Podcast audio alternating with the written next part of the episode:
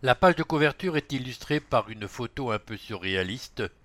Une grande montgolfière aux couleurs et aux étoiles évoquant l'Europe semble soulever des immeubles stylisés qui rappellent le vieux Rennes, ainsi que divers éléments évoquant de gauche à droite la danse, la musique, l'éducation, l'université, le métro, l'aide aux personnes âgées, la santé, la construction et le bâtiment, les bus et encore le drapeau européen.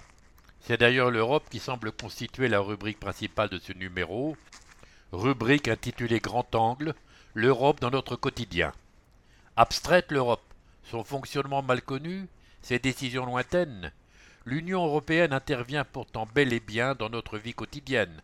Transport, emploi, recherche, Retour sur l'histoire de la construction européenne et exemple d'actions soutenues par l'UE dans la métropole, page 14.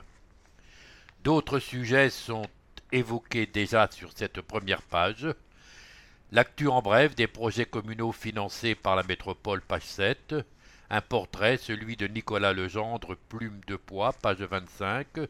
L'histoire dans la peau des forçats du cuir, page 30-31. Dans la rubrique Sortir, cinq œuvres du Musée des Beaux-Arts, page 28-29. Et enfin, Le Petit Canard, le secret des coquillages préhistoriques, dans le cahier central réservé aux enfants.